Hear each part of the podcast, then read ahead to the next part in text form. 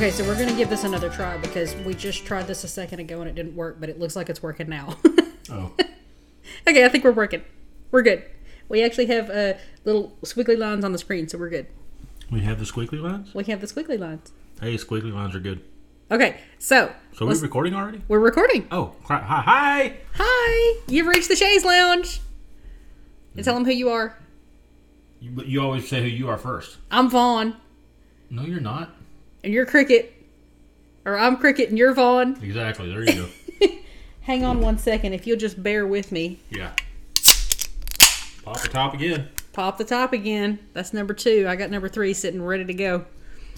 And I'm working on that bottle of wine. Ooh, love it. This has been kind of an interesting week. Well, uh, not like super interesting, like in terms of daily lives. Just you know, there's been a lot of stuff that's been happening the last couple of weeks Yeah. in in the world, Everywhere. everywhere in the world. Um, we're going to talk a little bit about some of all of that. A little bit of this, a little bit of that. I mean, there's. it's been what two weeks since we recorded. Mm. Three. And I got to apologize because we apparently got a really angry message from one of our uh, regular listeners about the fact that we missed last week. He was like, "Don't you ever miss again." no, he just said I've been looking for it all damn week. well, loyal Because listener. he's the one that actually said, because we were playing Xbox, and then yesterday, and he's like, no, earlier today. yeah, this is Saturday. Yeah. And he was like, well, y'all have to record, and then we can play Xbox later.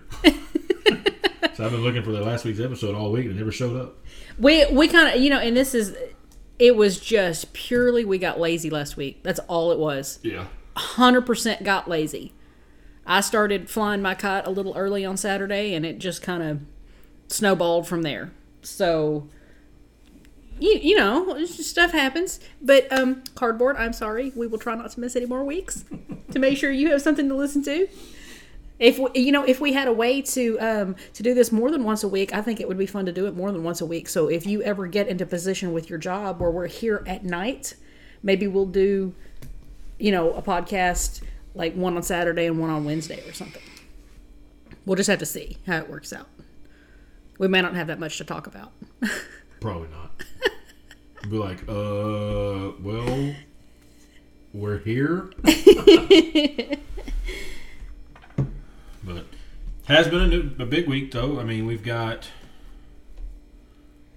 finally a new president. Yeah, and that has been the biggest change. Uh, Um, so, and, and when did when did that happen? Wednesday. That happened. With, it just seems like all the all the weeks are kind of blurring together. Um, but that happened on the twentieth, so that was Wednesday, which was also our wedding anniversary. So happy anniversary to us! We got the best anniversary present ever. That that piece of trash got thrown out of the White House, and we got a new one.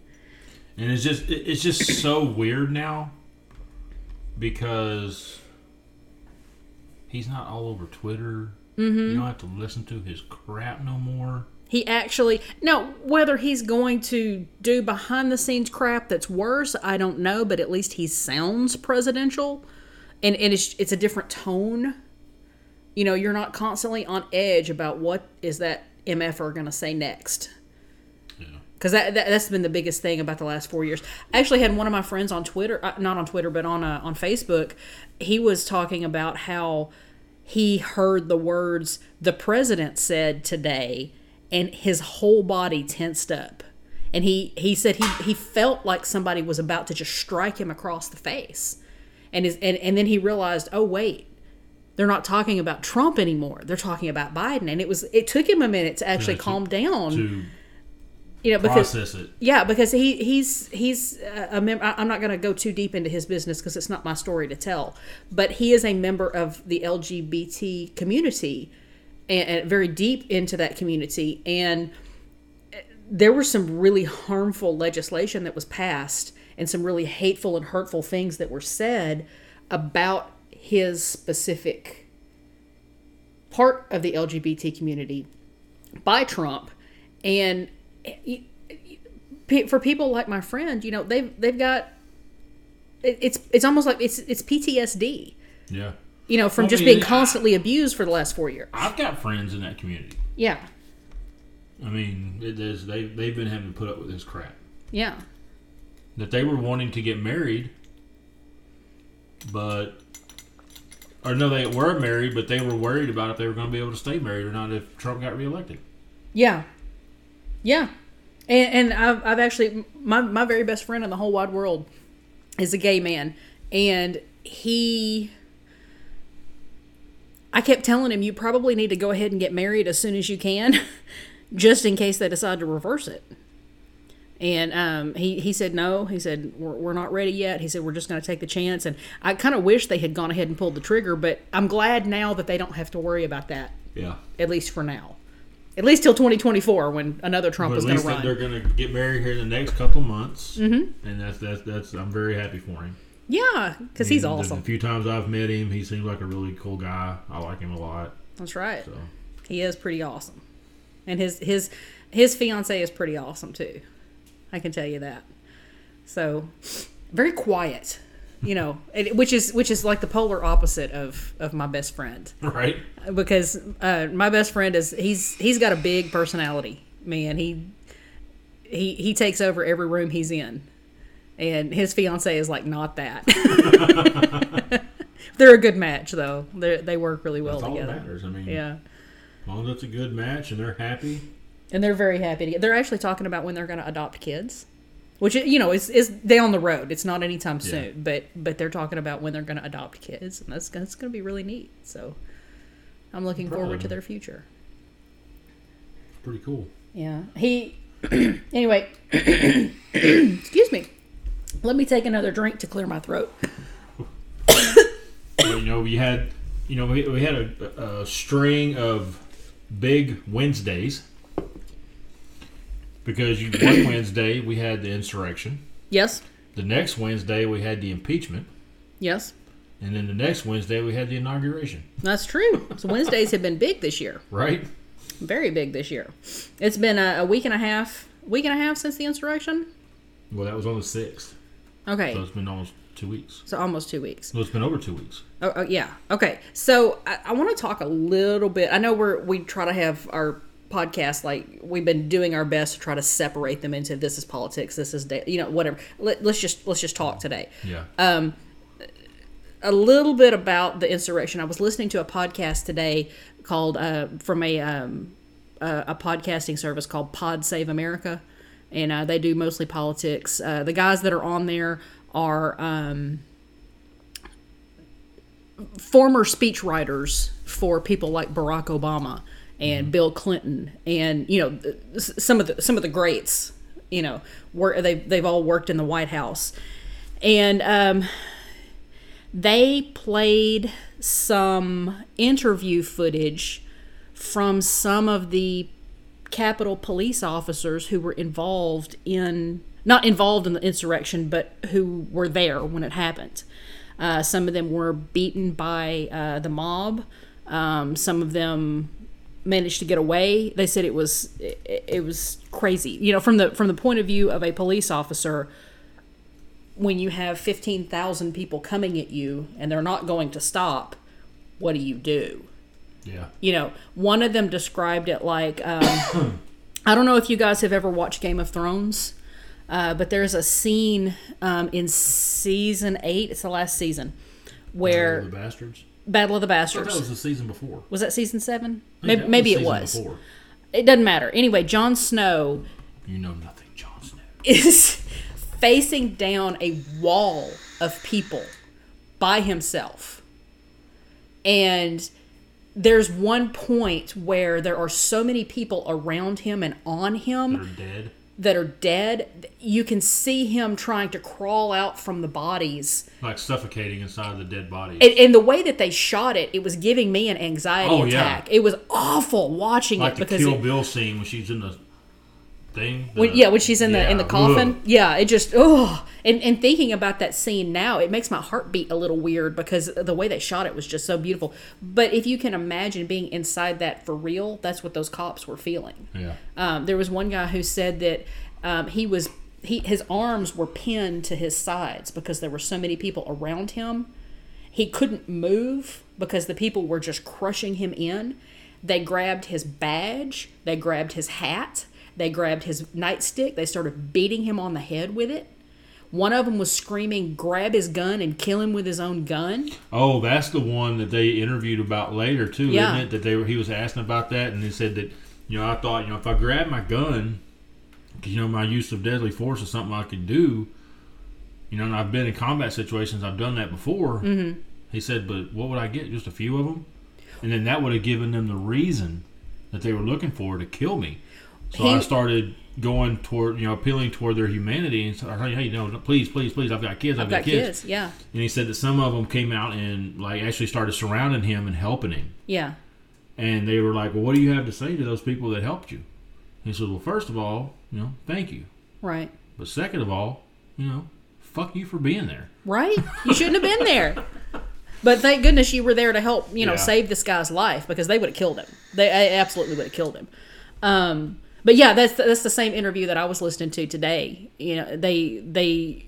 He, he, he- but can you imagine begging for your life, screaming, "I've got kids," and hoping that these animals hear that and, and see you as a fellow human being? But what I, what I'm sick of though is the fact that they're they're not really wanting to take responsibility because I've noticed that every time a group of Trump supporters go out and do something stupid, they always start yelling Antifa. That Yeah. was Antifa. So now I, I, I've been kind of messing with people, I guess, on Facebook. And when they talk about, oh, these Antifa people did this and those Black Lives Matter people are doing that, I'm like, dude, that's not Black Lives Matter people are Antifa. I'm like, mm-hmm. well, yeah, it is. It's- No, it's not. That's Trump supporters pretending to be Antifa. that's, that's who that is. That's Trump supporters. They're just trying to pretend to be Antifa to get them in trouble.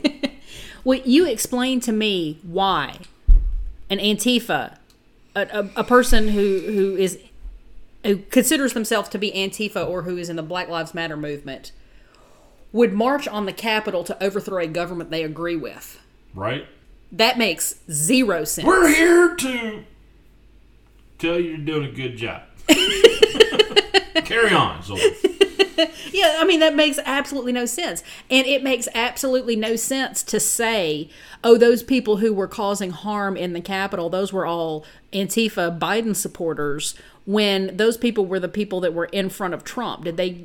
Did they? Did those people that were in front of Trump go home, and some people that were wearing their exact clothing go to the Capitol, Right. pretending to be them? I, it it it takes so much more belief in this weird conspiracy theory that Antifa did it than it does in the fact that some of your people are bad and some of your people did bad things. And they were, in, I don't care who says what, they were incited by Donald Trump. They were incited by Don- Mitch McConnell says that. Yeah, and then of course you got some of these nut jobs that are saying, "Well, he couldn't have incited it because FBI has proof that it was planned ahead of time."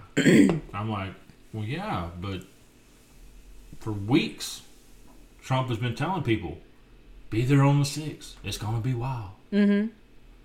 Well, I mean, it, okay, so yeah, it was pre-planned. A hundred percent, it was pre-planned. There were people who brought bombs. There were people who brought Molotov cocktails. There were a lot of people dressed in uh, tactical military gear, Yep. uh, tactical police. There, there were police off off-duty police officers in their ballistics gear.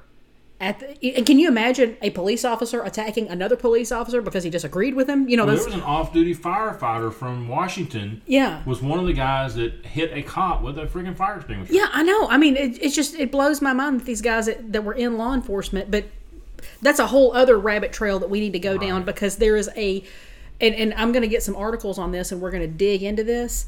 There is a white supremacy and law enforcement go hand in hand in a really scary way. I'm not saying all law enforcement is white supremacists. That's not not even not even close to anywhere not even half of them, not even a quarter of them, but enough of them to cause a problem. Well, that, that's that classic case of you know all it takes is a few bad apples to ruin a whole bunch. And when one of those bad apples becomes the captain or the sergeant or the lieutenant or the whatever that's running that police department, that crap rolls downhill. and the lower guy, the guys at the lower levels can't stop that white supremacy Yeah, because they it's can coming straight from up the tell top. them, You're on this case, Yeah, but I'm already on. You're not on that case. You're on this case now. yeah, exactly. Yeah. As, as punishment. Oh, you're riding a desk now. Oh, you're Or no, you're they're just like, oh, we don't want you investigating those people, so I'm just going to tell you, drop that case and get on this other one over here. Yeah. Yeah, So absolutely. And it is just, and speaking of white supremacy, most of the people that stormed the Capitol, the ones that were actually doing the damage, were white supremacists. They were members of the Proud Boys. They were members of the Three Percenters. They were members of the uh, the Oath Keepers. Um, they were wearing Nazi paraphernalia. Um, one guy had a Camp Auschwitz sweatshirt on. Uh, that, which they've arrested that guy now. Uh, the you know, you know the shaman guy is blaming Trump now, right? yeah, he's blaming Trump, but he had Nazi uh, sym- symbolism tattooed all over his body. Um, and I want to talk about the fact that these white supremacists stormed the Capitol and thought they were going to. They went in there not thinking that they were going to have to fight this war that they started. They went in there thinking they could go in there and start the Civil War and somebody else was going to follow along and finish it for them. Yeah. Because these guys fully expected to be able to go back to their lives and their $50,000 pickup trucks and their split level houses Like the uh, in the, in the suburbs, the white suburbs. what was it, the, the the real estate agent from Texas. Yeah, she thought, She looked straight at the camera and asked Trump for a pardon. yeah, I, I'm facing jail time. like, well, you do stupid things, you get consequences. yeah. Play stupid games, win stupid prizes. You win. you, win you win three hot meals a day. But can we talk about Eugene Goodman for a minute? Dude, that dude is a superstar. Now, okay, so let, let's let's let's set the scene here. You got an angry mob storming into the Capitol.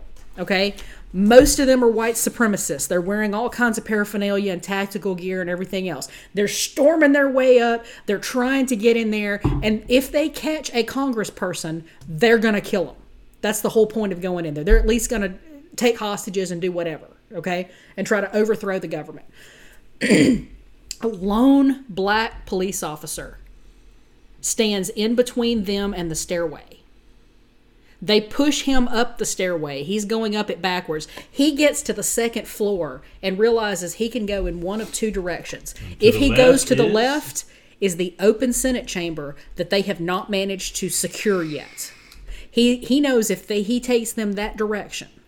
He knows at that point they're going to follow him Well- coming toward him. Well, he knows that this angry mob is, is coming at somebody. If they go to the left, if they get away from him and go to the left, they're killing somebody in that in that Senate chamber. It's going to be a bloodbath.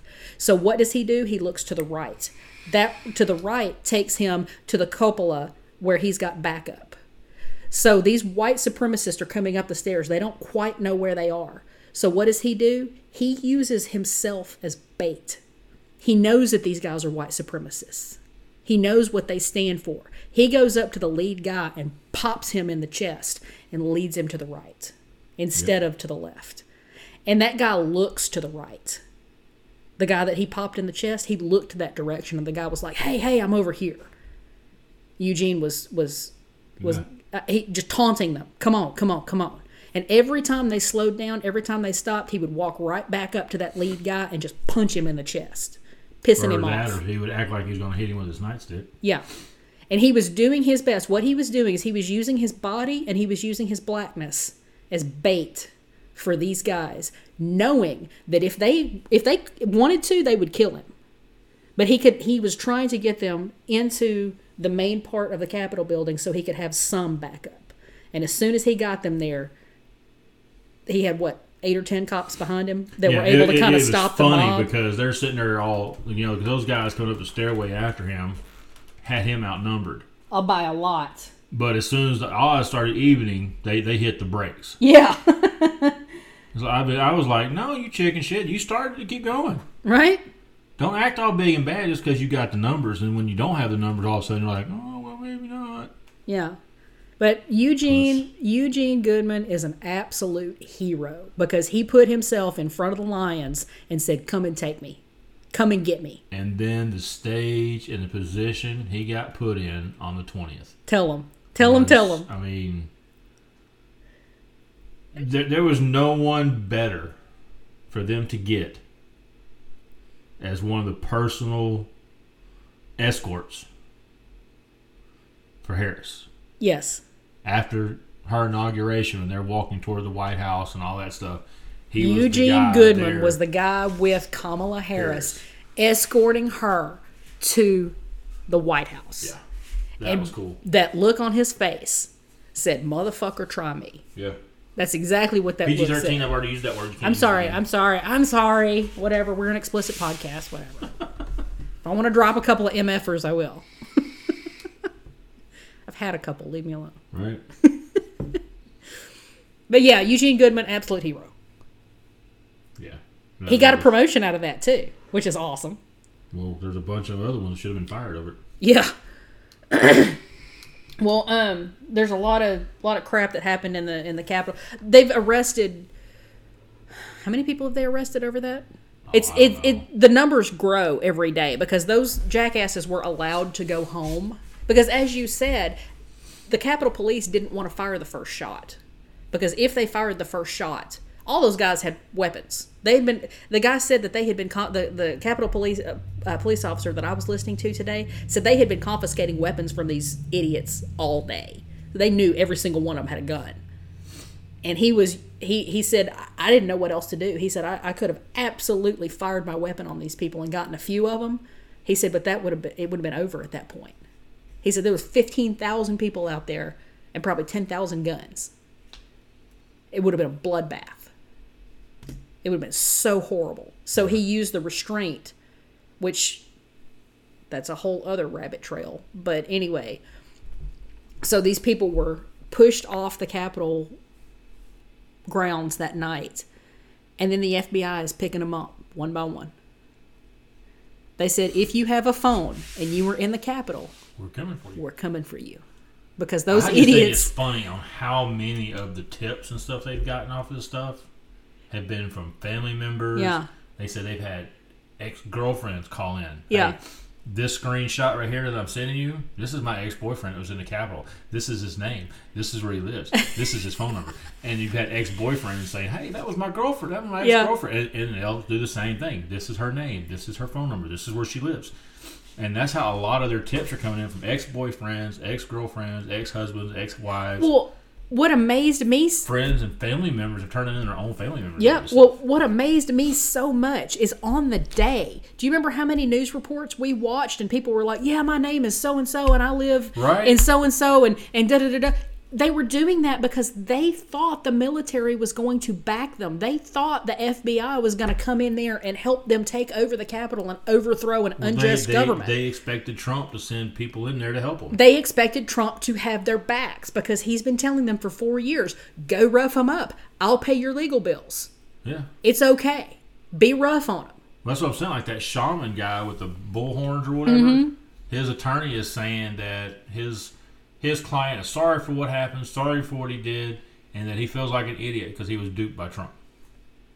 Well, yeah, he was.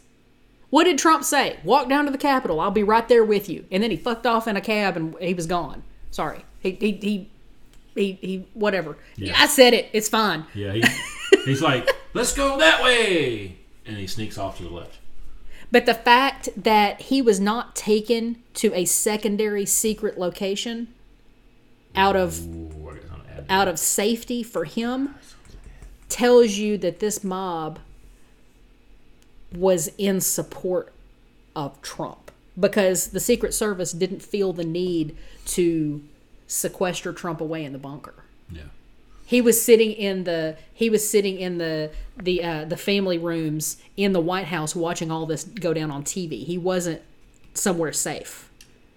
Well, you know how they they got his impeachment hearing Starting on the eighth, on the eighth. yeah. A lot of people were kind of complaining at first about them putting it off. But I was listening to an interview with some of the defense, I mean, some of the prosecution side, mm-hmm. and they're like, yeah, we didn't want to put it off. But we're really glad that we have now. They said because every day, new information, new recordings, Uh huh. new videos. Mm-hmm. I, I haven't been able to look, find it online, but I'm, I'm waiting because I may have been trying to not to keep too much of it. But when all this was going down, and he was at the White House watching it, Mm-hmm. apparently someone has giving a given a cell phone video to someone of Trump watching this on TV, commenting about it, smiling about it, laughing about it, and enjoying every bit of it. That he was very visibly pleased with what was going on. His whole goal the last four years has been a civil war. He's wanted a civil war. He's tried to get a civil war. But they're like, you know, we're, we're not too upset right now that it got pushed off because every day more and more crap's coming out. Well, oh, oh, not just about Trump. There was a dude in the Capitol insurrection who was flipping. Somebody was sending him text messages saying, I'm Congress. the one that told you about that. Yeah, I know, I know, I know, but we haven't told them about it. Well, actually, I think Cardboard is the one that sent the the link to me. Well, we have like three or four other listeners that need to know too. This is so awesome because this dude is singing like a canary because uh, he was while he was in the Capitol, he was getting text messages from some highly placed person saying, "Hey, go here. Congress people are here. Go here. Go out the go north out the north." exit uh, of the Senate cha- or the House chambers. Uh, go down so far, take that stairwell down down three floors. This is where this is where everybody's at. Yeah, Now what I specific and even told them block them in, set off the gas. Yeah. Yeah. I think it was Lauren Boebert, and I hope she goes to jail forever. Well, a lot of the posts, and comments, of course, it is just theories. A lot of people are saying the same exact thing. That they think that's who it is. Mm-hmm. Which would be interesting to find out. But somebody's somebody's made a plea deal, And it's coming down. and like I'd like to like make a plea. And they're like, "What do you have to offer?" And he started showing them text messages. Yeah. Because you knew these idiots were going to flip on each other. There's no honor among thieves, or however the saying goes.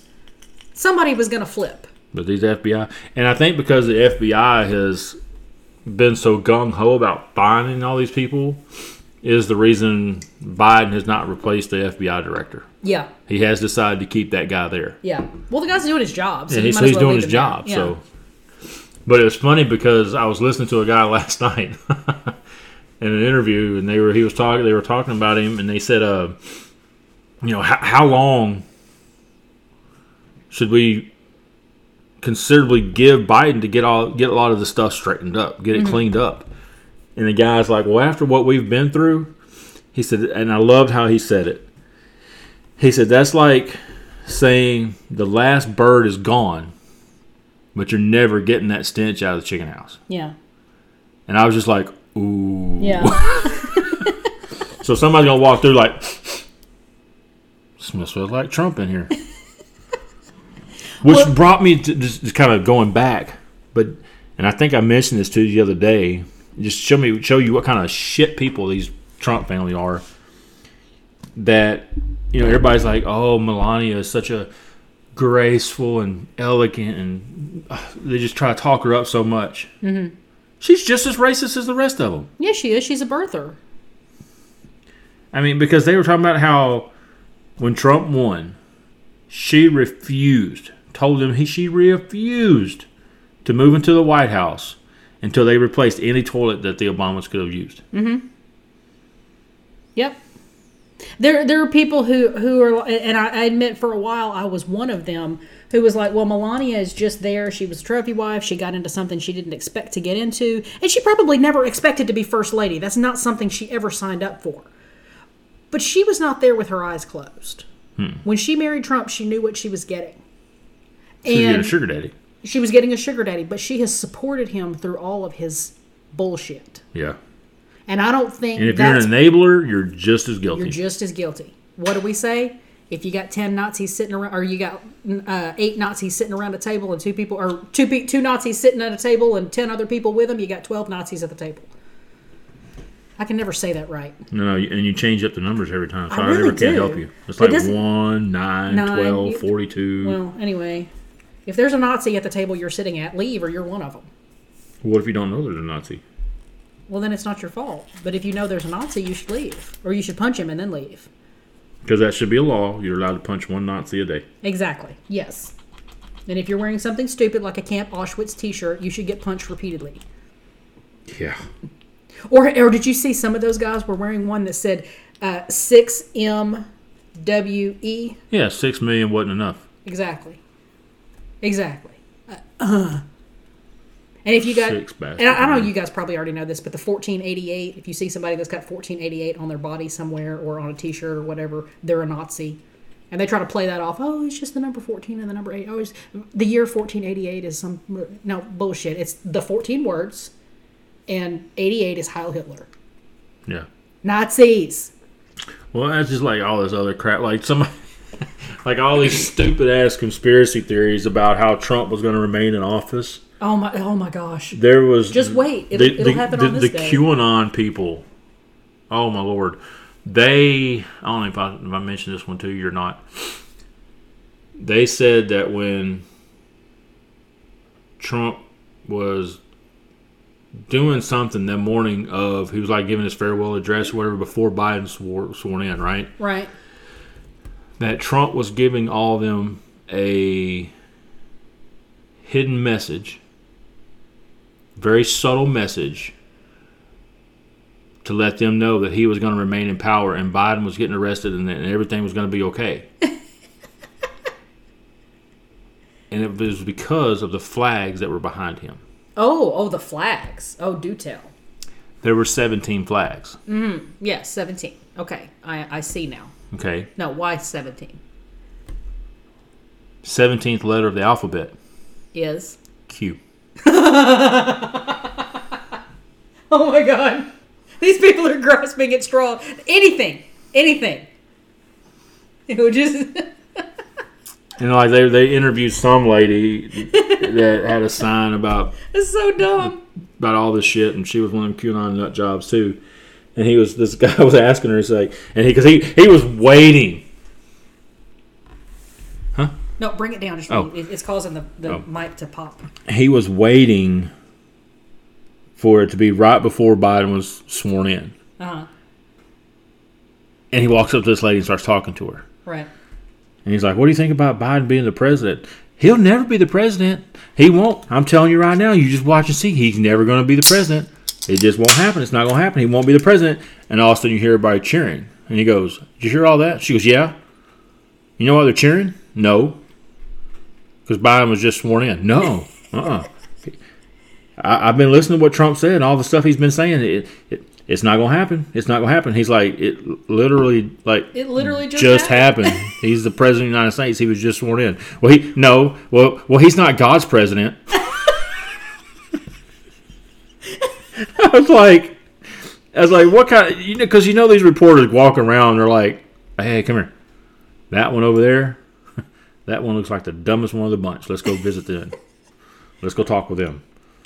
Because I was just like, oh my god, you people. And then of course the greatest one I've heard heard so far. Do you think Trump has a plan? Well, of course he does. That man's a genius. That's what the J in his name stands for. Genius. It's like doo doo doo. They're they're not the sharpest spoons in the drawer. No, they're not even in the drawer. Oh. Well, thankfully, QAnon supporters are not all of Donald Trump's supporters. Like QAnon is probably Right. less than an eighth of actual Trump supporters. The rest of the Trump supporters are just, you know, Trump supporters because he was a Republican or Trump supporters because they like Trump, whatever. They're at least not conspiracy theorists. Like we've got some Trump supporters that live up and down our road. Uh, there's a couple of people that still have their Trump signs out, but there is one guy who was smart enough that on the Saturday after They the called it. final results were called in November, he went ahead and took his Trump flag down and hasn't put it up since because he's not a dumbass. He is willing to accept defeat. You know, now he waited until it was like officially called. Until I think it was what were we waiting on Arizona or Pennsylvania? Uh, Pennsylvania. We were waiting on I Pennsylvania. think so. So as soon as Pennsylvania was Well, you know, called, some of them Pennsylvanians, I mean, they, they they started running out of fingers and toes. They had to start calling people in to help them count because they ain't they, they them kind of like the spoons in the drawer. Not all them the brightest ones. Just kidding, buddy. oh my gosh, if he flies to Texas and whoops your ass, I'm gonna let him do it. He's short. He couldn't get his foot high enough to reach my ass. He'd kick you in the knee. Yeah, he he might now he might come up and straight jab me straight jab me in the sack or something, but he's like five two or something. I don't know. He's a little bitty dude from what I heard, what I what he said. He can't be as short as the other one in Probably South not. Probably not. but that one we've pretty much. He I hate to say it on here too, but 'cause I don't know if I mean I doubt he would ever listen anyway. well, that's but, what I was saying. He probably wouldn't listen to this because it would piss him off. Yeah. and I hate that. but we've we've pretty much. It sucks. After all these years, but we've pretty much. I mean, it's gotten to the point where we almost but written him off because, like, even his brother that still plays with us, he said that you know, I don't ever have time to play. I don't ever have time to play. That's why I'm never on. But he'll find out that he's on with other people. Yeah, because he said you know they've had the political discussion between the two of them mm-hmm. before, and he would get really pissed off. yeah. But I'm like, you know, I was like, I hate to say it, guys, but I, I mean, I think he's just, I think he's too far gone. Yeah. Well, and, and that's the way I am with my family. You know, I can't talk to my family right now. And they are convinced that I can't talk to them because I'm not a Trump supporter. And I was like, no, that's not the reason. That's not the and, and the fact that you are Trump supporters, like literally my entire family, is not the reason that I can't talk with you. The reason I can't talk to you is because I can't take you seriously as Christians. Well, that too, and you can't talk to someone that you know is not really going to listen. N- they're not going to listen. I can't take them seriously as Christians because they were willing to compromise every single one of their Christian principles in order to support this man. So it, it doesn't really have anything to do with the election. It has everything to do with the fact that I've lost respect for them because they compromised everything of themselves and the way that they raised me in order to throw all of their support behind somebody who is the antithesis of what they said they support. I mean, like I, I, I, think we went back to that church maybe one or two times afterwards, after this, but there was one time that something that one of the no something your mother did in church that I was just I remember thinking I'm never coming here again. Mm-hmm. Because she did a prayer in church, and it was the typical woe is me, or no, not woe is me, but woe is Trump, and talking about how people are treating him so unfairly and all this stuff. And I was just like, I never heard her pray that when Obama was president. No. And, and, and, you know, you, you try to keep your mind a certain way while you're in church. Mm-hmm. But I remember thinking in my head, you're fucking crazy. Yeah. Well, you were not there this Sunday, the last Sunday that I ever set foot in that church. My mother handed out a prayer, like a handwritten or like a typed out prayer. It was a full page that came from some Christian right wing group, kind of like Focus on the Family. It wasn't Focus on the Family, but it was something like them, right? The group that this came from is classified as a hate group by the Southern Poverty Law Center because they believe in things like gay conversion therapy. Shock them till they're straight. Shock them till they're straight, right? Uh, you know what you do if you're ever gay and you get shocked? You know you get them to stop shocking you? How? Go, oh my God, that was good. Do it again. Harder, Daddy, harder. Harder. Turn up the juice. But come pitch my nipple while you do it. hurts so good, hurts so good. Well, that's like the other sidetrack, but we did something, and one of the guys was like, "What took you so long? You off in the you off in the dark with somewhere with someone with you, weren't you?"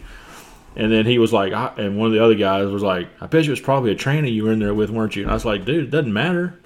They're like, what? I was like, when you're when when the lights are off, all mouths feel the same. Oh, and I'm and he was like, and he was like, that's gross. I'm like, well, if the lights off, you don't know the difference. And I said, I said, you know, cardboard's been doing that. And he was like, how did you know? And I said, they said, I said, I've seen the pictures, and I and I posted a picture of solid, like a solid black background.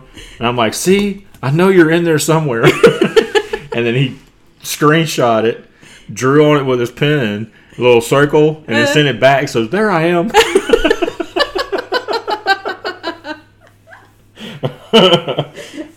well, I'm, I'm going to correct you real quick. I'm going to correct you on, on the podcast. Good. Don't say tranny. I know. That's a slur. I know. Okay. Anyway, moving on. The prayer that was handed out was a full page prayer that basically put Donald Trump up as a golden calf. Well, no. Uh, let me let me go back on something real quick too. The guy that said the word training, he ain't the sharpest one either. He may not could spell the full word, so he was using the short one. Well, if you're talking about a tranny, you better talk about better be talking about your truck. That's all I got to say.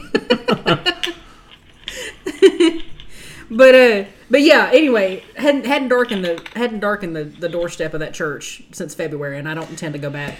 and however you do it, but COVID actually has helped us with that Right, because we've been able to blame COVID for not ever going because back to that church again. the, when we had decided we weren't going back COVID hit right like two weeks later. Yeah, is when it, the COVID crisis really hit, yeah. and we're like, we just can't. Sorry, man. We just it's it's not safe for us to go back. But I know when you switch churches, they send a letter to your previous church, Mm-hmm. letting them know that your your uh, membership is changing. Right. And so, I mean, my worst and my biggest thought lately have been, what church could I go to? Even if I just go there long enough, do they let me become a member of that church? That would just really bunch the britches of your dad when he got that letter from that church saying you know, we were moving our membership to that church. Catholic Church. Catholic? Catholic. Because it, I, I grew up Baptist. Baptists don't believe that Catholics are Christians because they worship idols. Ah. Yeah, I was raised my entire life. I was raised that Catholics are not Christians. So we need to go to a Catholic church. We need to go to a Catholic church. yeah. Isn't that terrible? Hmm. Like the biggest Christian religion in the entire world, and Baptists are like, no, wrong one. Well, believe that's why. I, I, I've been wanting to get away from the denomination part of it because every denomination feels like they're the only ones that has it right. Yeah. Baptists only they're the only ones that have it right. Catholic, Lutheran, Pentecostal, Pentecostal, it doesn't yeah. matter. It's like their way is the only right way to get where you want to go. So I kind of I you know, I don't know if if we decide to go back to church ever again. I, I don't know what kind of church I want to go to. I, I think I just want to go to whatever church welcomes me in as a human being. But see that, that as- that's why I like when we lived in the Waco area. yeah. That was a big Baptist church, but that's the one church I've been to. I I, I, I felt really welcome every single time. I mean, what was because what amazed me the most about that church is that we went there one time. We were trying to find a church, Mm-hmm. and we went there and visited, and then Eight months later, one thing led to another, and it was like three or four months down the road before we ever finally decided to go back. right? And that preacher there greeted us by name. Yes, he did, and he had seen us one time. And I, my first thought was, how in the heck? He saw us in Walmart a year later. Hey, and he introduced us to his wife. Hey, Yeah. this is this is Vaughn and Cricket, Yeah. and, and here's my wife, and and, it, and I was like, we are one of There was probably 200 people at that 200 church. people that went to that church, and he he he knew every single person by name, yeah. every single person. It was unbelievable. But, it, and I've been to big churches before. And I grew, grew up up, in a big I grew church. up in a big church. I did too.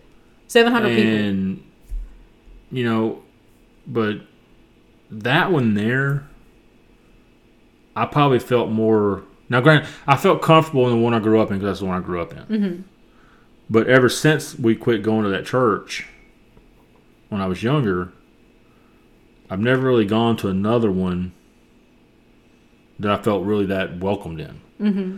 Now, there was one church that it was kind of so and so, but I felt I was way more welcomed when the church league softball season started Yeah. Because you're a baseball player. because I started playing. And I asked them if I could play, and none of them really knew me. Mm-mm. And they had an A team, and they had a B league team, and so they wouldn't let me be on the A league team. Of course not. So they put me on the B League team. And after a few weeks, they've tried to get me to go get on the A League team. and I'm like, nope, I'm here. you know, and I got to play, like, some of them played outside of the church league. Because, like, there for a while, I was playing on our church league B League team.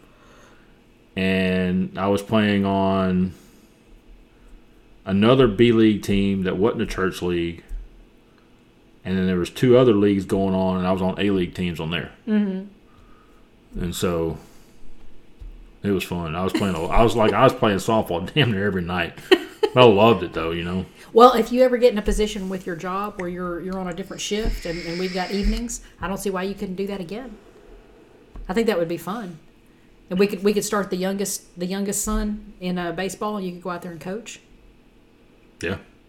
Well, that's like my oldest son. He played baseball for a little while and he ended up quitting, but uh, he wasn't that good. But he tried. Yeah, he did. He made That's the Alex. yeah, he, but he made the All Star team one year. Oh, oh, One of his first years he played, he made the All Star team. oh. And I even asked him. I was like, "How the hell did he get on the All Star team? He wasn't that good. He was out in the outfield picking flowers and shit, not paying attention. He didn't know what the hell was going on." You know why he got on All Star league? Because of your name. Because of his last name. Yeah.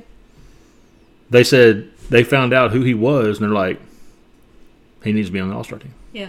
Well, I, I know that our kids go to a different school than what you went to, but one of the coaches at that school went to school with you where you went. He was our freshman starting shortstop on varsity when I was a senior. Yeah, exactly. So if we could get the boys in baseball, um, hi child. Every time he substitutes, he's like, "Oh, I know your dad." Yeah, exactly. And so Oh no, no, you're he's she, that th- no, you, he's thinking of a different one, different coach. Oh, Okay. One of them. You're talking about Mr. Langford. I'm gonna go ahead and say his last name. Yes, Callan. He was a little league coach that I had. He was the first one who let you. He's the first one that ever let me try to pitch. yeah. Now he Now made fun of your handwriting one time. He did? made fun of your handwriting. He made fun of your handwriting. He said you couldn't write, and you. He said- he said something about your handwriting. Oh, my handwriting my entire life has been atrocious. Yeah, he said something about it being bad. You Oh, got yeah. beautiful handwriting now. Yeah. Yeah, I get picked on even at work now because, like, even like I had to write a statement over something that happened at work, and our Write like a teacher. our mill manager was like, "Did you write this?" and then somebody's like, "Oh yeah, you ought to see his load sheets. They're all pretty like that." You write like a teacher. He he writes in all caps, and the kerning is just beautiful between the letters, and it's just like But my my capital letters are just taller capital letters, Right. and my lowercase letters are just shorter lowercase letters. Oh, I have a uppercase little letters. bit of knowledge for you, child, that you may not know either, Vaughn. Anyway, Hang on. hi, hi say, say hi, child. Since you're here, Hi. Did you do you know why they're called uppercase and lowercase letters? no.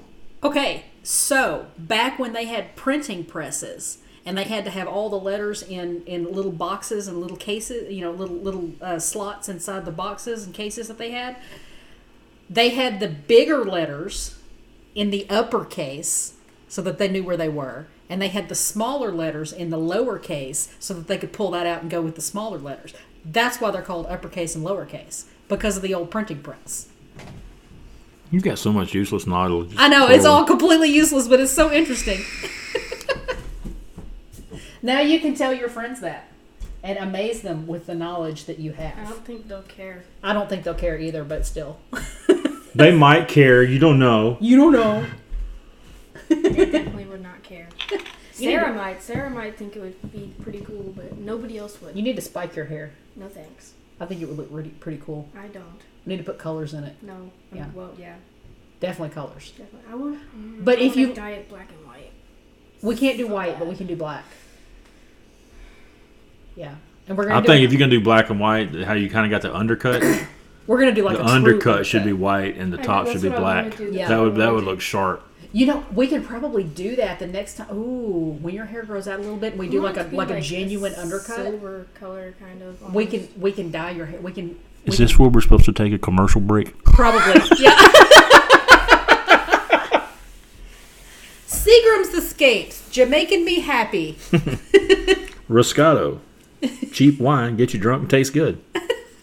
Find it at your local stores. One day when we have more than six listeners, we'll actually get some advertisers. Go away, child. Tell me when your friend wants me to bring you over, and I'll bring you over. Oh, we did get to eat at Tita Juanita's today again. We did eat Tito Juanitas.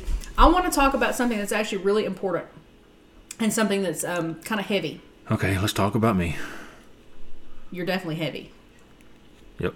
Yeah, that important. I'm not fat. I'm just short for my weight. I'm big boned. I'm, just, I'm big boned. I'm short for my weight. If I was seven foot tall, I would be perfect. Okay, it's not my fault. I didn't grow tall enough. Would you stop making a mess? okay, so I, I had something written down here, and I've got a bunch of stuff written down, and I would like your opinion on it. Okay. It's about the death penalty. You and I disagree on the death penalty. Yep. This is this is one of our, our big disagreements. We've never Texas fought got the express It. lane. We've never fought over it, but it is something that we do disagree over. Um, I used to be extremely pro death penalty.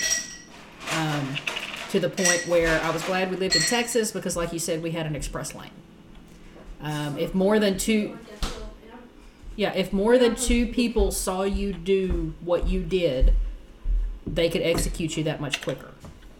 Um, There was one man who didn't even like commit the Hey, that one over there still got some in it. hey, Go look, over no, there. no, go over there, over there, over there, over there. So,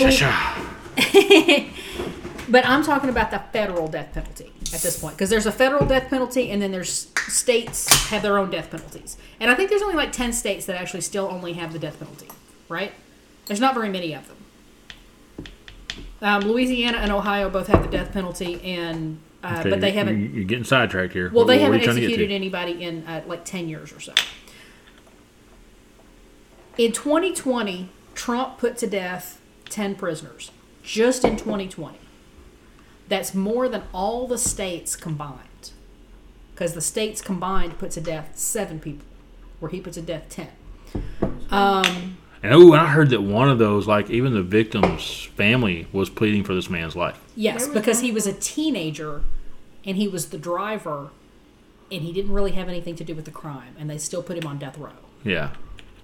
and they put him to death. There were two teenagers, uh, an 18 year old and a 19 year old. And I understand that's an older teenager, but they're still a teenager. They're adults, but they're still teenagers. Um, an 18 year old and a 19 year old were put on death row. They were both put to death in 2020. Um, they had been on death row for a while. They weren't teen, obviously weren't teenagers anymore. I think they were in their late 20s, early 30s. Um, still not very old. Um, they also put to death a Navajo man. Um, There was one black man who, like, even like people who had seen it or that were around, like, said that he was innocent, and they still Yeah. put him. They still killed him. Yeah, exactly. Well, that, that's the that's the guy we were talking about. Um, even even the victim's family was like, "This guy doesn't need to be put to death," and they still Even the guy who did the crime said it was him and that it wasn't the other guy, and they still killed Yeah. him. Um, but there was a Navajo prisoner that was put to death this last year um, against Navajo law because uh, the U.S. Uh, the, the Trump administration ignored sovereign Navajo law, which is against the death penalty, and they put the guy to death anyway. Um, Which so it was Trump, like he, he learned a long time ago that he could do whatever the hell he wanted. And it didn't matter. Yeah, it, it was kind of it was almost like a killing spree, you know, in 2020. It was it was kind of kind of terrible. And my view on the death penalty is I understand why we have it. I understand that it is a cathartic thing for people who have lost loved ones. I understand that it is a way of making somebody pay eye for an eye for a crime. I understand all of that. And if we were able to get it right every single time, I would have no problem with the death penalty. My issue is I would rather let 10,000 murderers sit on in prison for life than to execute one innocent man. And we get it wrong a lot. We have executed a lot of innocent men. Well, I do agree with that. That's the bad thing about it is that we have, because like they'll come out and say, "Oh man, we screwed up." You know, we, we DNA, we- evidence, now, evidence shows. now shows that that guy wasn't the one that did it. Yeah. Oh, speaking of DNA evidence, oh, sidetrack, side No, note, yeah. sorry. Go for it. Go for it. Some lady is filing suit on Trump Uh-huh. for raping her. Uh huh. E. Jean Carroll. Said that she was raped and she still has the dress that she was wearing that has his DNA on it. Yep. And he has been, he has had an injunction, or he, he's been trying to get a judge to grant him an injunction against giving her a sample of his DNA. Now, an innocent man would not do that. An innocent man would say, no, take all the DNA you want, take it. There Because I had nothing to do with it. There's a picture. But he's he's been screaming for If you're going to talk, you're going to stand close come, to the come over mic here so it can pick you up. and speak loud because if not, we're listening to you and we've got dead air. yeah. So come over here and speak up. I, don't know, I was just gonna. Come on. There's a picture of Picture Trump's wife. of Trump's wife. while they're leaving. I don't know. I don't remember where they were going, but in the or where they're going in the picture. But they were leaving, and his wife looked so happy. Like she had never. Yeah, oh, yeah, She she's- was holding his hand and everything. Like she was so happy. Well, for they, him. they were coming down off the plane as they were leaving from his little um because he had Oh, a 'cause it's a- pre-party.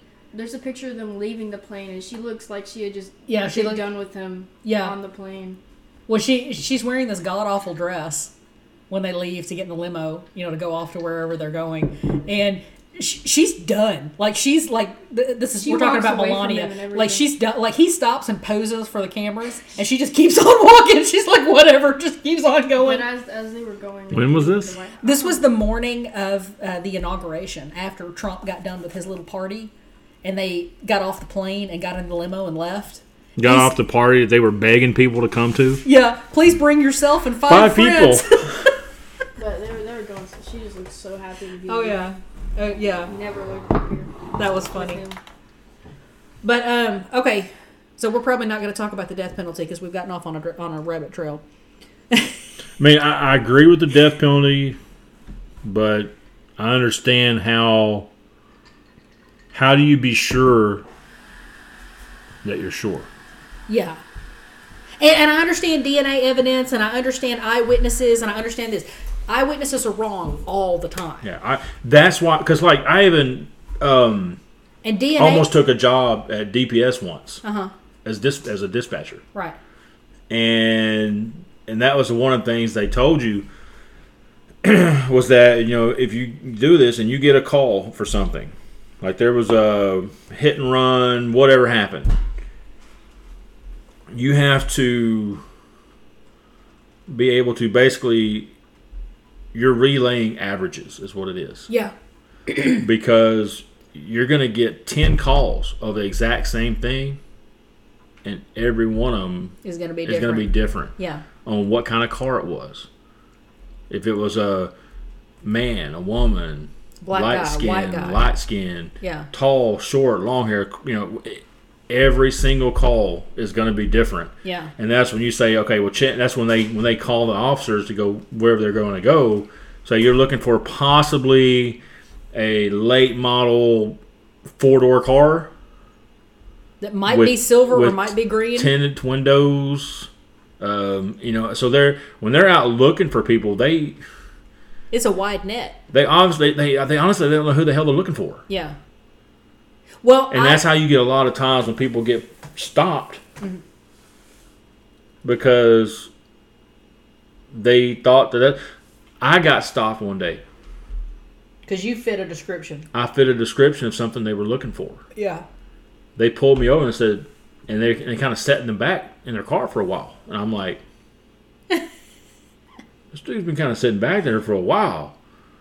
I was like, okay, I got my dome light on, I got my window down, you know, I got my hands up on the steering wheel, I'm doing everything I'm supposed to do, and waiting and waiting and waiting. He finally come up and said, "I'm sorry, sir, you can go." And I went, "What?" this vehicle made a possible description of a of a like a store, like a gross, like a convenience store theft. Uh huh. And I'm like, yeah, it wasn't me, buddy. like, yeah, well, you know, because it just the the type of vehicle, and I, and I drove. That's when I had the uh, green GMC truck, Right. single cab, because they said it was a single cab truck, dark in color, uh, white male. So I, I fit a lot of the stuff that they were looking for. Yeah. So they But once they ran the plates, you know, they're like, yeah, you can go.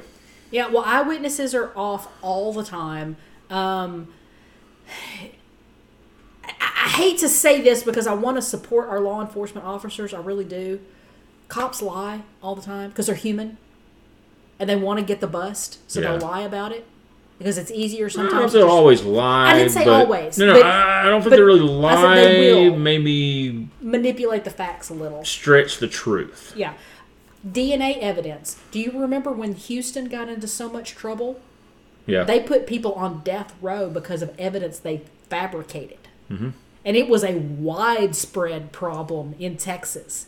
Huge. And if we're fabricating evidence, we have human officers who sometimes will lie. And we've got eyewitness testimonies that is all over the place. How could we possibly kill somebody? Because you can't. now, granted, the guy 100% comes out and says, "Damn right, I killed every one of them. If you let me out of here, I'm gonna go kill some more." No, you're not. Shoot him. Even in that case, the dude clearly has mental problems. Let's figure out what the heck is wrong with him. You know, let's figure out what's wrong with him. Now, somebody like the uh, the Vegas shooter, everybody knew what what happened there. You, you remember him, right? Yeah, shot into the crowd. Shot to the crowd, killed like however many people he killed. Well, they know exactly who that guy is, and they've got a lot of evidence tying him to that. Okay, maybe a situation like that, but those are so rare. And they got him trying to kill Yeah, I mean, because he had the doors rigged to blow. He had tannerite on the doors. Yeah. He, he was he was ready to, to take out half the freaking hotel with that tan- tannerite. We need Which- to get some tannerite. I want to go. I don't know how tannerite's legal. I really don't. how it's basically a bomb that you shoot and it blows up. I don't understand it. I'm sorry, I don't I know it. it's like borderline animal cruelty, but those videos when they hit that big ass the hogs. they had that big ass thing of tannerite out there, and all of them. There was like thirty hogs come up, and they shot that tannerite, and there was fucking pig legs going all over the place. I'm like, well, I don't know how that's animal abuse if they all die pretty quickly. I think mostly because they're almost considered like rodents. Yeah, well, hogs are a pest animal in Texas, Yeah. and so it's okay to kill just as many as you want to kill. There's no hunting season on hogs. Yeah, you, Get rid of them. you can hunt them anytime. Emily, this is for you. We're going to kill 30 to 50 of them. Yep, about thirty or fifty. 30 to 50. That's why I need my ARs for 30 to 50 hogs, feral hogs. So, you know. Get some tannerite in my AR. It just sucks, sucks. You know, if you see one, there's a shit ton more somewhere. Yeah, absolutely. And, and they scare off the deer. So if you're trying to get deer, you don't want hogs around because they scare off all the deer. Well, the hunting club I went to when I was younger with a friend of mine, the owner of that club was paying fifty bucks a head Yeah. for every hog you killed Let me go out there. because they were they were getting overran. Mm-hmm. I mean, it's just they were just so many. I mean, like we would go out there on the weekends, and he had about five or six of the hog traps set up. Yeah. I mean, we would have to stop setting the traps Mm-hmm. because we, we we're out there on a Friday, Saturday, and Sunday, and we spent. God, I bet you we probably spent 15 hours that weekend cleaning hogs. Yeah. I've never had I've never had wild hog meat. I would like to try it.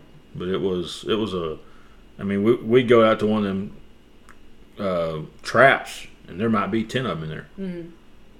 It was crazy. I mean there were just so freaking many of them. Even like where I work now, there's a bunch of them.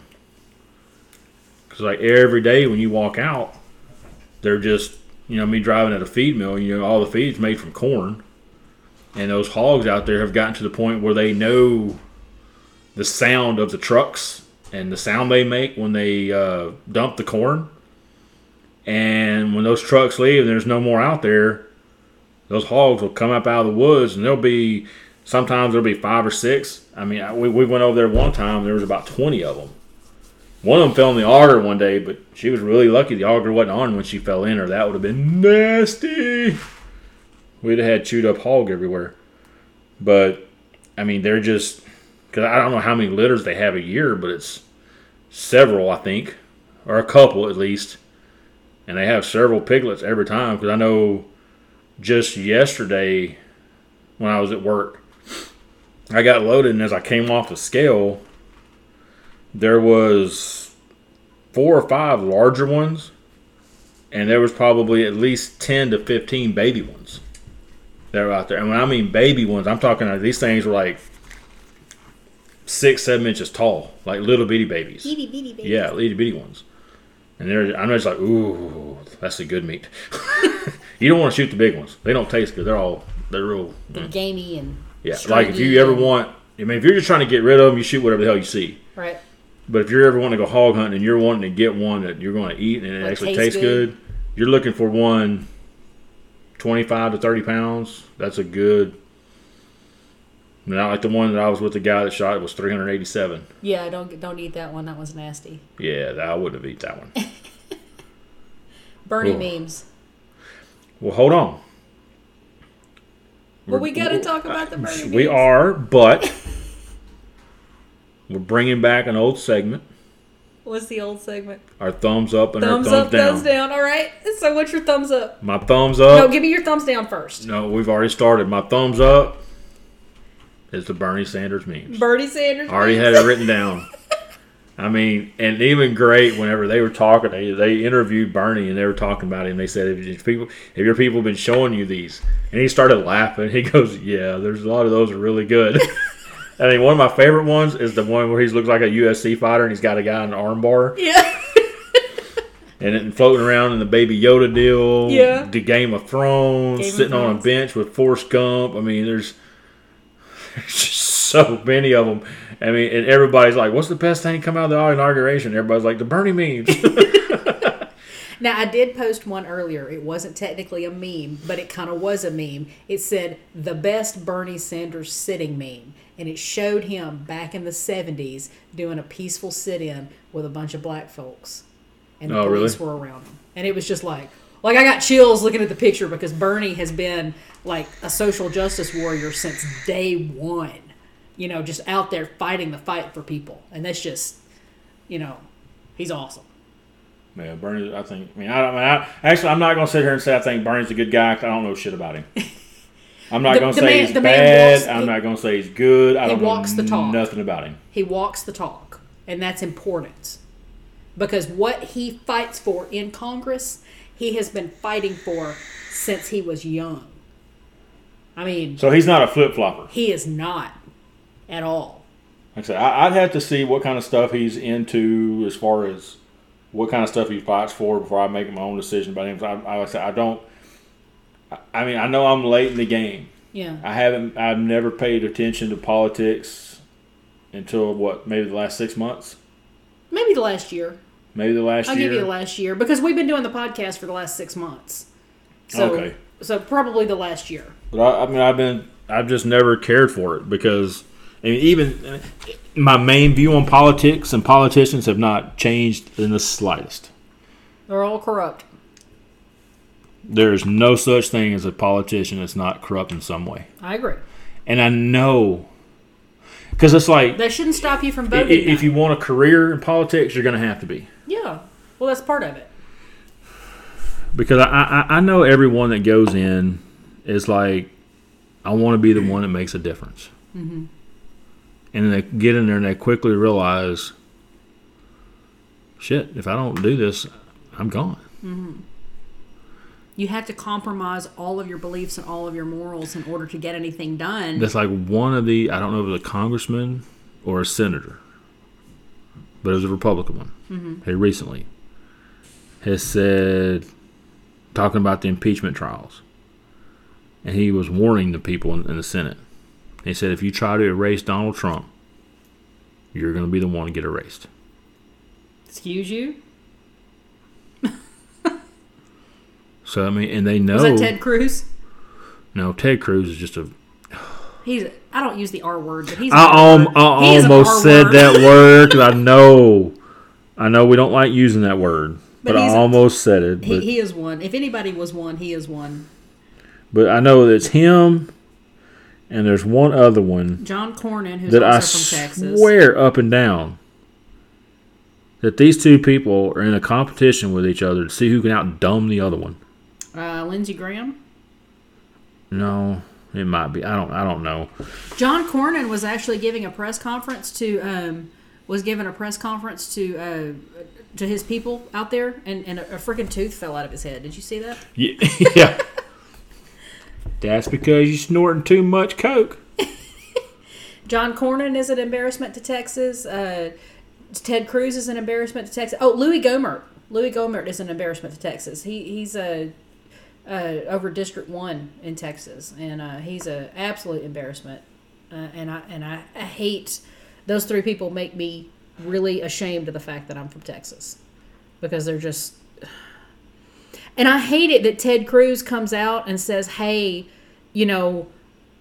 on behalf of all Americans. No, dumbass, you're from Texas. You are representing Texas, not all of America. He ain't representing me. Yeah, and I didn't vote for him, so he's not representing me.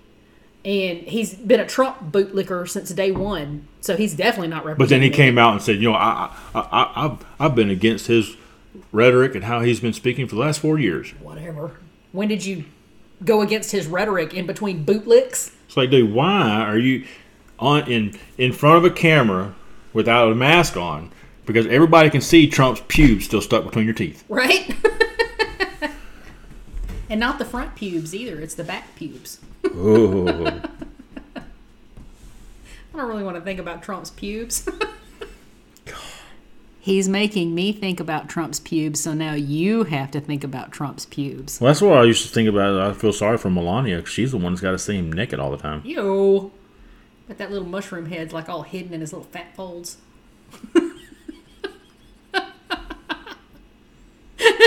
Don't make that face. You know you've thought it.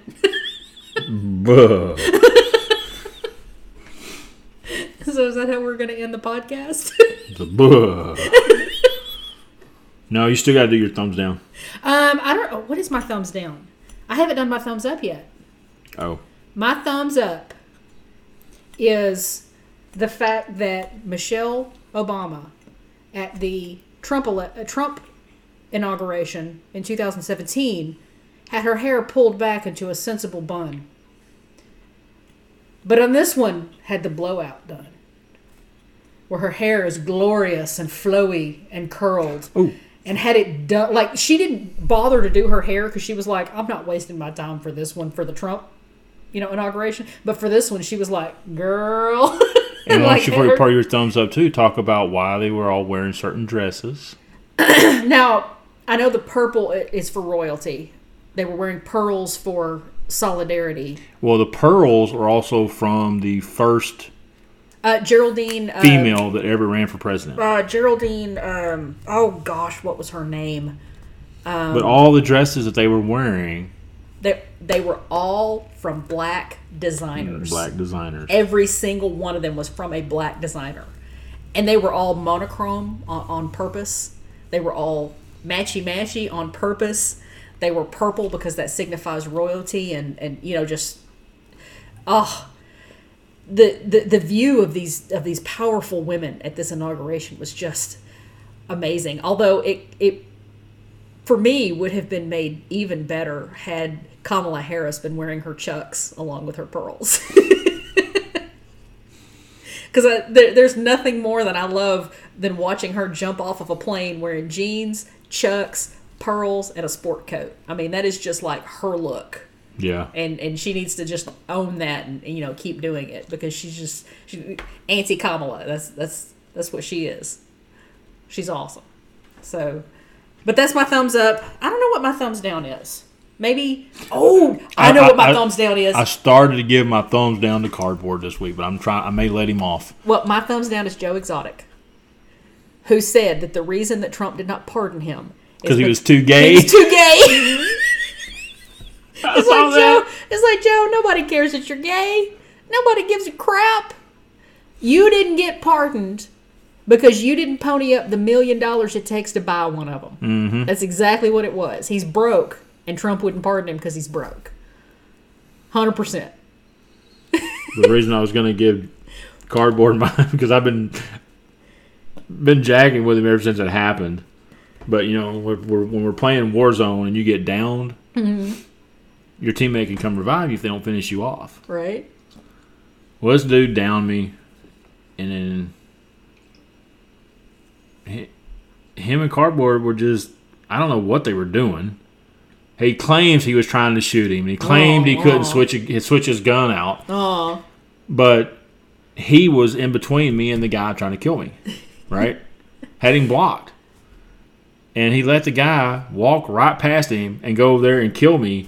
and then magically his gun starts working and he kills the guy. Cardboard. I'm like, dude, what the hell? You just let him. Oh, oh, oh, I was trying to switch guns. What? Whatever. of course, the other one was like, "Did you clip it?" And they're like, "No, neither one of us thought about it."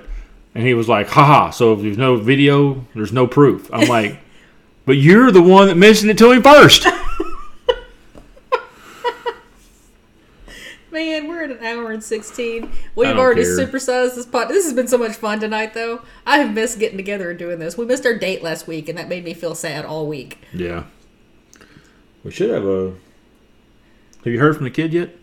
Uh, have not heard from the kid yet, but um, I think we're taking him down to his friend's house here shortly.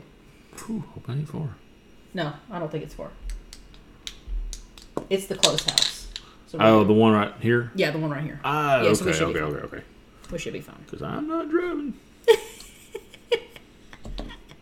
not going to. Nope, nope, nope. Checking my notes, see if I lost anything. Oh, can you be sworn on in on the Constitution instead of a Bible? Like, if you were an atheist, like, would they swear you in on the Constitution or, or whatever book you chose? Because I mean, like, if you're like if I'm you're not a- avowed atheist, most of the people that we have had in public office have been Christian of some sort, and so most, uh, uh, most if not all of them, get sworn in on the Bible. But if you're an atheist, why would you swear on the Bible? So could you swear on Well, something is there else? anything in the writing that says they have to be sworn in on the Bible? Not that I'm aware of. I think they just do the Bible because you just always done the Bible. Oh, uh, Kamala Harris, uh, when she swore in, um, I don't know why, but for some reason had her purse, like her little clutch. She just kind of set it on top of the Bible and then set her hand on top of the Bible, and people were going, "Oh, that's because she can't touch the Bible because she's evil." Yeah. She's a. Satan worshiper. no, she just, she just, she just put her purse. It's, it's okay, it's okay. She's still swearing on the Bible. Oh, and that kind of that, that brought, up something. touches her. A, a very interesting conversation on my part. I think that you and I had the other day was about the presidential pardoning power. Yeah. Oh yeah, that was a good conversation. because I'm really curious to find out if when a president gives someone a pardon. Now they said they didn't have to make it public. They can do however they need to do it because it's you know his power is absolute. But do they have like a ledger or something that they write it all down in? Because I would think they would have to. Because if they don't, Because if you, they don't, because then you got to think about it, then technically Trump still has pardoning power. because nobody would be able to pin him down as to when he gave the pardon. Because if somebody, one of his buddies, comes up and gets starts getting investigated for something, six months from now, for something that happened in December of last year, mm-hmm. he could go to Trump and say, "Dude, they're coming after me. I need some help. What can you do?" Oh, well, here. Let me just backdate this pardon for you. Yeah, I wrote it on January the 12th. Here you go. Yeah. There's got to be some kind of mechanism that prevents people from doing that. Because if not, I mean, then hell, Bill Clinton could still pardon somebody. Yeah. Well, isn't HW? No, HW died. Who else? Uh, Jimmy Carter. Jimmy Carter could pardon somebody. Well, he's too busy helping build homes. I know he is the best. Mean, he's out there with like this big ass black eye, like or something hit him, Yeah, all swollen up, and he's still out there with a nail and a hammer helping build these houses. Love Jimmy It's, Carter. Is it Habitat for Humanity? Habitat for Humanity. He goes out there all the time and he's building houses for Habitat for Humanity. I mean, he may be out there for 12 hours and get three nails driven, But he's out but there. But you know what? it. That's three more nails I've ever driven for Habitat for Humanity. I Yeah. mean, you talking about mad props. I mean, I don't know anything about his politics. Well- don't care. he- All I care about is what he's doing now, and that's respect. I can tell you he was not a great president. Nobody in the world thinks he was a great president, but everybody that I know of thinks he's a good man. Yeah. And I think that's probably why he wasn't a great president, is because he's a good man. And you kind of have to be a little bit of a sociopath to be president. That's just one of the perks of the job. If you're not a sociopath, you can't be an effective president because you have to make decisions every day that hurt people. And I don't think Jimmy Carter was able to make those decisions. Also, Reagan uh, screwed him over, but that's a whole other story. Another thing I was listening to, they were interviewing people about, uh, because there, there's people making comments about Biden not lasting long and Harris taking over for him. Right. And, and I, I I'm one of those people. I, I don't think he's going to make it through his first term. and somebody had said this one guy was like but see that's why they shouldn't have been able to make her the vice president he said because a woman don't need to be president Ugh. I already don't like your friend. no no no whoever no, no. There was some this interview was. Oh, this interview. Okay, yeah, I already know. and and it was like one of them street interviews Yeah, where we were okay. talking to somebody right and the guy was like okay so why, why doesn't a woman need to be a president and and it was a woman that they were talking to too mm-hmm. so it wasn't a guy saying this was a woman and she said well that's because women are too emotional and they might just start us up in some war for nothing you know they just may get us in a war and the look on this chick's face when the guy was like, but every war we've ever been in was started by a man. and she was just kind of like, and, and her next comment was, oh. She'll get us in a war. Every war that's ever been started has been started by a man. Oh. Oh. Well, after the last four years of watching that little toddler in the White House throw temper tantrums and be an emotional freaking wreck on Twitter every single day, I don't want to hear another crappy word about how women are too emotional to be president. That dude started an insurrection because he got his fifis hurt. Yeah. I don't want to hear another word about it. Women are fine. He was on the rag for four years. You know what's funny? Now that you say that, and you're and you're like, oh, women are crazy when they're on the rag, right? When Not crazy. well, I ain't saying that shit. I ain't down in my sleep. when women are menstruating, our hormones are more like men's at than they are at any other point in our cycle.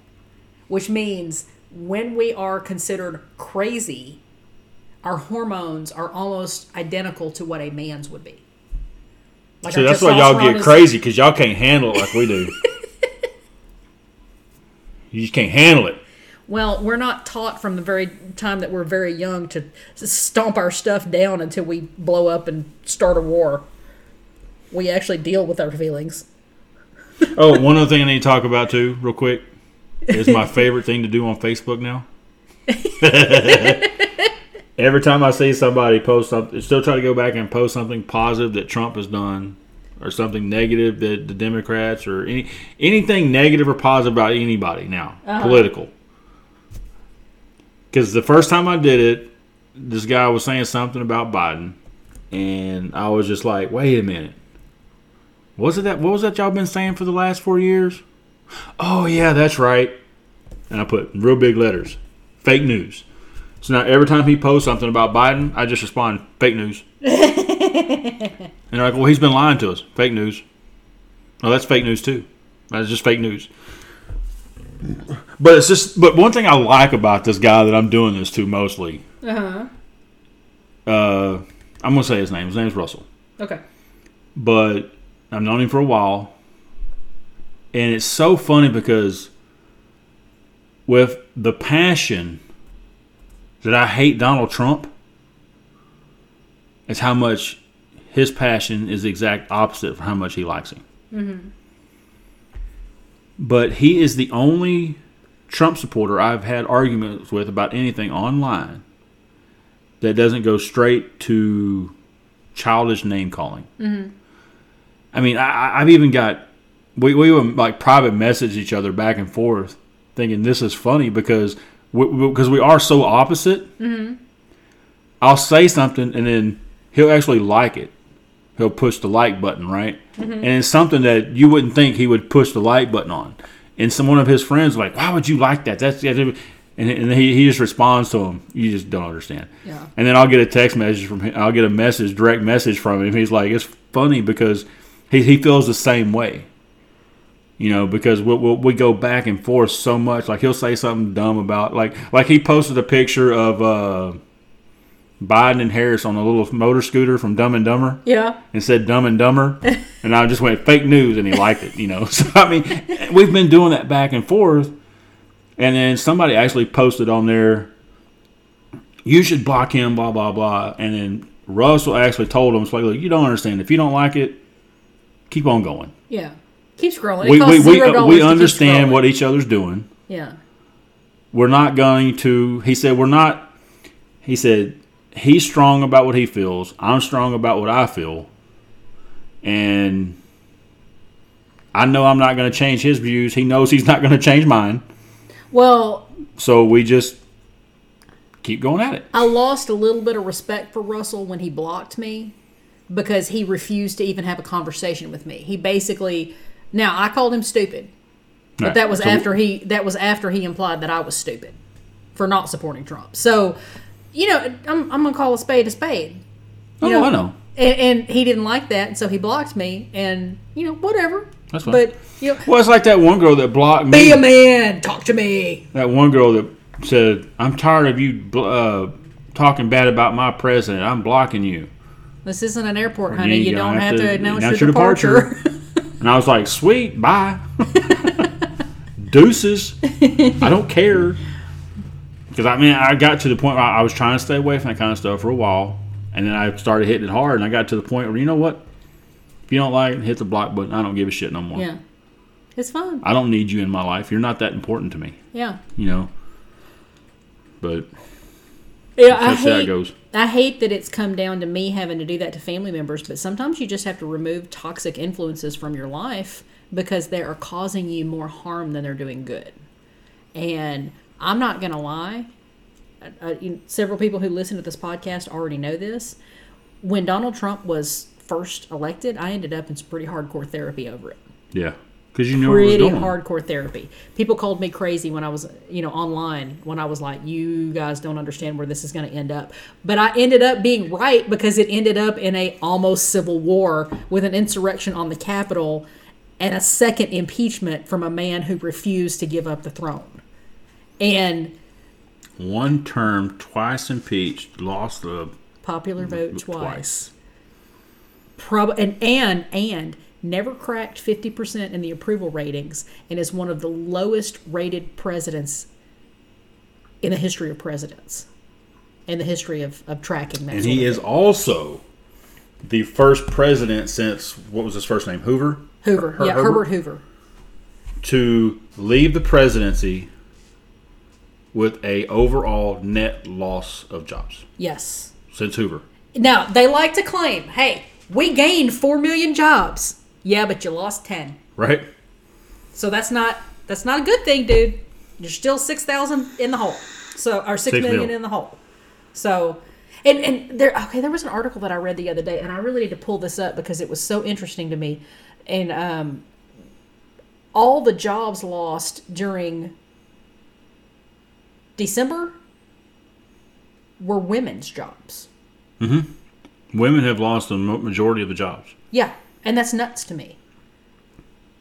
Women are, by and large, in the caring, like like soft sciences, like nurses and, and teachers, and Well, why are you firing those people? Well, that's like somebody post, and, and I wish I could remember the exact wording of it. I'm going to try. Line's hitting me, But um, it was. I may fumble my way through this one because I focusing brain fog.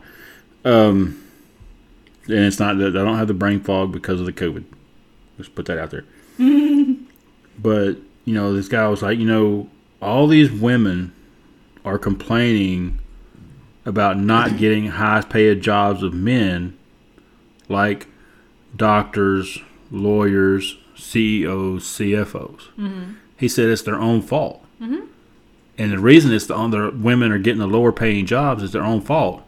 Is because they're going for jobs like women doctors, women CEOs, women lawyers. exactly. They're doing the same jobs, but they're not getting paid the same. yeah. I, but I read that, and as soon as I got to reading, I went, "Ooh, Yeah. That's exactly right. talking about a gut punch." Yeah. Now there are people, and I've seen it argued that there is no wa- no real wage gap because women choose to go into teaching, women choose to go into nursing, women, and those are just lower paid jobs, right? The thing is, you don't account for societal influence. We push women towards those jobs. We don't push them towards CEO jobs like we do men. We don't push them toward being a doctor like we do men.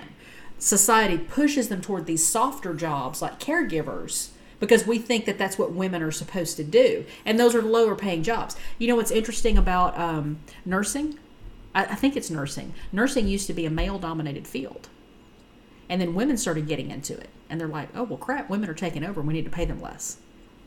And they started paying them less. Well, you got to think about it right now, and I want you to be honest with me.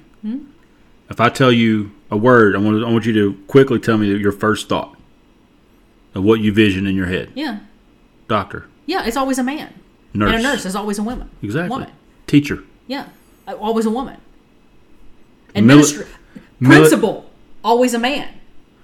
See, well, I always grew up having. I, I had. I had one male principal when I was in school. That was when I was in But junior principals tend to be men. You know, military. Men. Yeah, exactly. You know, you, you, it's just that's just a societal, thing. norm. Yeah, it's a societal norm, and and we've got to break that cycle. And the only way we can do it is by being aware that it's there, and by consciously moving away from it. We, we have people who are sitting there going, no, no, no, no, that's not a problem. That's not a problem. Well, you can't fix something if you don't admit that it's a problem. And we have so many people. Well, those that admit it's a refuse to admit that it's a problem is because that problem hasn't affected them. exactly. If it affects you, it's a problem. Exactly. That's that's that's what happened to Nancy Reagan. Um, what was it? She she didn't decide to get involved in LGBT, you know, stuff until she had like a niece that ended up being gay. Mhm. You know, her husband killed so many people in the AIDS crisis because he refused to help gay people, and then one of their family members ended up being gay, and she's like, "Oh, now we have to do something about it." Yeah. Screw you! You should have done something about it twenty years ago. You know. But yeah, okay, we're we're at an hour thirty three, and you're drunk and I'm drunk. Can they come get the kid? yeah, they're gonna come get him. They are? Yeah, they're gonna come get him. When they coming? I, here in just a little bit. Okay. So we're good. Um, I have talked about all the things I want to talk about. I get to play drunken Xbox tonight. You get to play drunken Xbox tonight. I'm gonna go fly me a kite 'Cause it's been a and while. watch cartoons. It's been a while since I played like really good drunken Black Ops and stuff. And the last time that I was really drunk, it was so funny because we were playing. It was me and Cardboard, and then Hero got on, and he was just like, "Hey, just to forewarn you, more Drake's drunk." Well, I'm gonna go fly me a kite and watch cartoons. Yeah, well, one thing that's aggravating about that game so much is like we we can never get a good game together. Uh-huh. Because they're like. One of you will be drunk. he'll have no no no no. What I mean is like he'll have we're playing duos right. He'll have four or five games where he's getting like six or seven kills and I'm doing nothing. Right. And then I'll have a couple of games where I get like six or seven kills, but he won't do nothing. I don't know if for as long as we've played this game, I don't know if we've ever had a game where we've both had at least four or five kills. we could never do it together ever. I don't understand. All right. But I did get three kills in one game the other night, and two of them were from a car. I felt so bad for one dude because he was fighting two other guys by himself, and he was like he was hiding behind a wall, uh-huh. and the other guys were over here behind this other wall, and I saw him, and I just smashed his ass, and then backed up and went around the wall and ran over one of the other guys. Double kill. All right, well, I'm calling it because we we this is like a super super sized one. okay, fine. Okay, fine. We won't forget, and we won't get lazy next week, and we will have another podcast next week. I promise. Oh, did you know that on this day in 1983, the A, the A team debuted? Nice. B.A. Also- Baracus. Face. Same day in 64, the 24th Amendment, What's the 24th Amendment? Is that the one that that women they're can not vote? allowed to tax to vote. Okay. Poll tax. And in 1570 was the first ever assassination by a firearm. A guy was walking down the road and he was shot from with a rifle from a window. His name was James Earl, and he was killed by a supporter of Mary, the Mary Queen of Scots. Is that an assassination though? If He was a political figure. okay, that's what I was gonna ask. He was Who a was he? figure. Because if it's if it's if you're not a political figure, it's just a murder. He was a political figure, Okay. Okay. but he was assassinated. That was the first one. Cool. Well, I learned me something today.